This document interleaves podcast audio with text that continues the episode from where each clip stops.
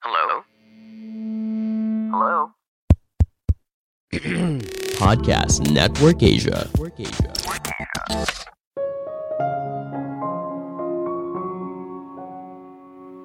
Mencari pekerjaan dan mencari calon karyawan yang cocok itu ibarat sebuah kencan. Keahlian, pengalaman kerja, pencapaian karir mungkin berguna bagi impresi awal. Tapi sikap dan kecocokan dengan lingkungan kerja justru menjadi indikator penting apakah pekerjaan ini cocok buat kamu atau tidak. Halo semuanya, nama saya Michael. Selamat datang di podcast saya, Sikutu Buku.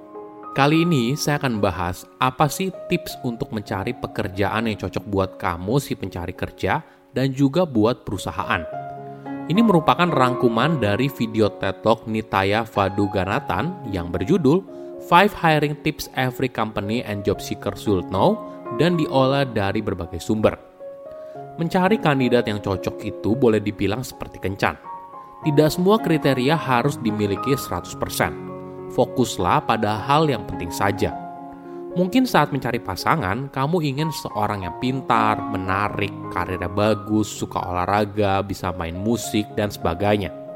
Tapi realitanya, mungkin pasangan yang ideal sebenarnya adalah seorang yang bisa buat kamu tertawa dan cocok dengan keluarga kamu. Cara yang sama juga bisa kamu terapkan saat mencari kandidat yang cocok.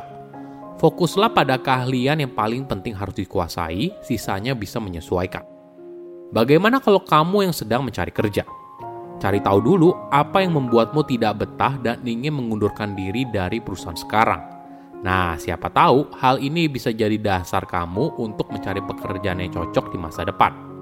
Sebelum kita mulai, buat kalian yang mau support podcast ini agar terus berkarya, caranya gampang banget. Kalian cukup klik follow Dukungan kalian membantu banget supaya kita bisa rutin posting dan bersama-sama belajar di podcast ini.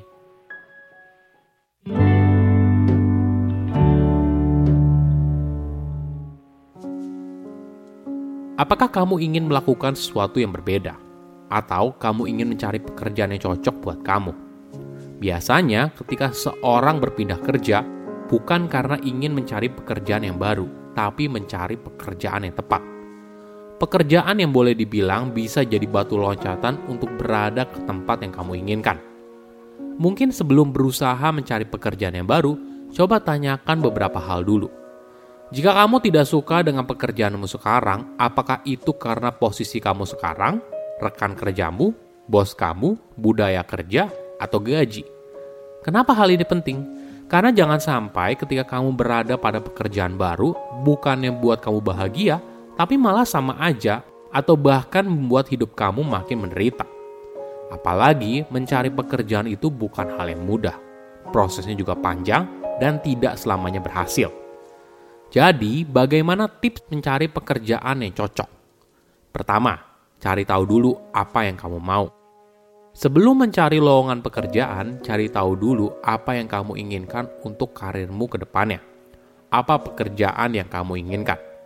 Kedua, kenali dirimu sendiri. Ada sebuah ungkapan yang menarik. Kamu dipekerjakan karena apa yang kamu tahu, tapi kamu dipecat karena siapa dirimu. Mungkin saja kamu punya keahlian yang tepat untuk pekerjaan tersebut, tapi itu saja tidak cukup. Sikap dan kecocokan dengan lingkungan kerja justru menjadi indikator penting apakah pekerjaan ini cocok buat kamu atau tidak. Ketiga, cari tahu soal perusahaan masa depan. Ketika melamar sebuah pekerjaan dan mulai dipanggil interview, cobalah cari tahu tentang perusahaan tersebut. Bukan cuma soal pengetahuan standar, tapi yang jauh lebih penting, bagaimana budaya kerjanya dan sebagainya. Ketika interview, ini adalah momen berharga untuk menggali lebih jauh mengenai perusahaan tersebut.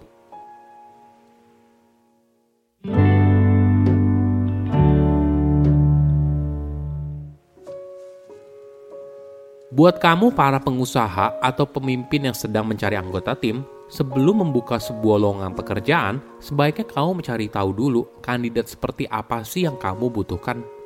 Banyak sekali lowongan pekerjaan berisi permintaan yang boleh dibilang tidak masuk akal.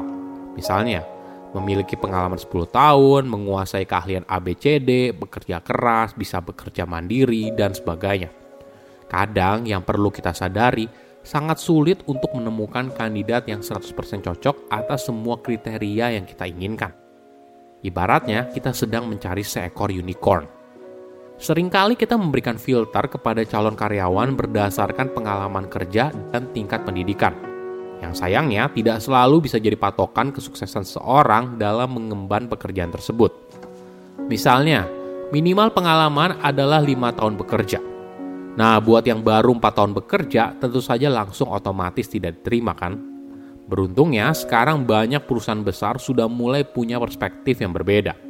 Perusahaan teknologi IBM misalnya, mereka telah menghapus kriteria tingkat pendidikan pada 50% dari total lowongan pekerjaan mereka di Amerika Serikat agar mereka bisa menjaring kandidat yang lebih luas. Salah satu perusahaan konsultan terbesar di dunia yaitu BCG bekerja sama dengan sebuah perusahaan manajemen investasi untuk mencari tahu kriteria apa saja yang menentukan kesuksesan seorang penasihat keuangan. Hasilnya cukup menarik. Apakah nilai akademis yang tinggi? Ya, itu penting. Apakah harus berasal dari universitas ternama? Enggak juga. Apakah klien masa lalu dan pengalaman jualan sebelumnya penting?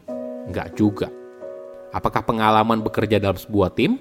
Ya, itu penting. Ini yang menarik Kandidat yang hebat tidak harus bisa segalanya. Itu adalah hal yang wajar.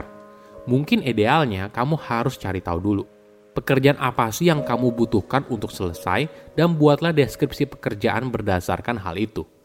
Jadi kita tahu bagian mana yang paling penting harus dikuasai dan sisanya ya boleh dikuasai, boleh tidak.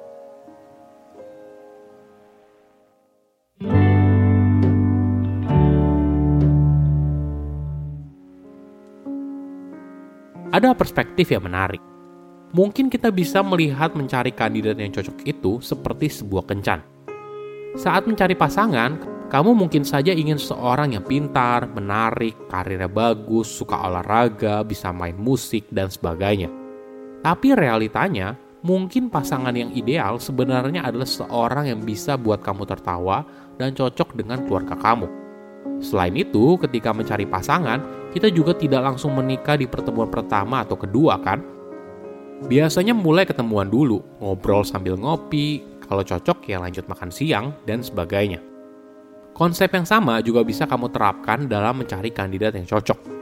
Mungkin kamu bisa memulainya dengan program magang berbayar. Bagi perusahaan, cara ini boleh dibilang punya resiko yang lebih kecil dan membuat mereka bisa menemukan kandidat brilian yang tersembunyi namun tentu saja cara ini tidak bisa 100% cocok. Kembali lagi sesuai apa yang kamu butuhkan sekarang. Misalnya, organisasi kamu hanya punya pegawai yang sedikit, maka mungkin saja yang kamu butuhkan bukan karyawan yang minim pengalaman, tapi profesional yang sudah siap bekerja di hari pertama.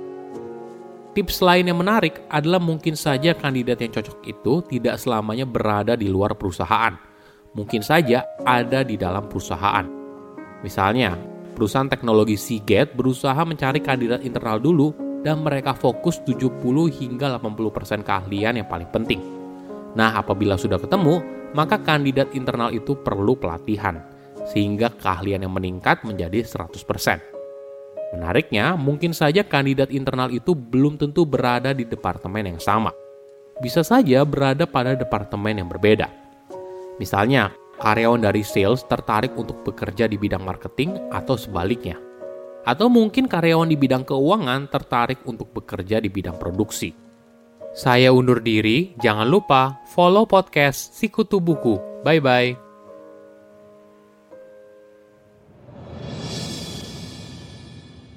Hola, Valerie Patkar di sini. Gimana episode hari ini? Pasti seru banget. Jangan lupa juga untuk dengerin podcast Lover Session yang ngobrolin banyak banget tentang segala bentuk dan warna cinta lewat teman-teman fiksi kamu. Sampai jumpa di Lover Session. Pandangan dan opini yang disampaikan oleh kreator podcast, host, dan tamu tidak mencerminkan kebijakan resmi dan bagian dari podcast Network Asia. Setiap konten yang disampaikan mereka di dalam podcast adalah opini mereka sendiri dan tidak bermaksud untuk merugikan agama, grup etnik, perkumpulan, organisasi, perusahaan, perorangan, atau siapa pun dan apa pun.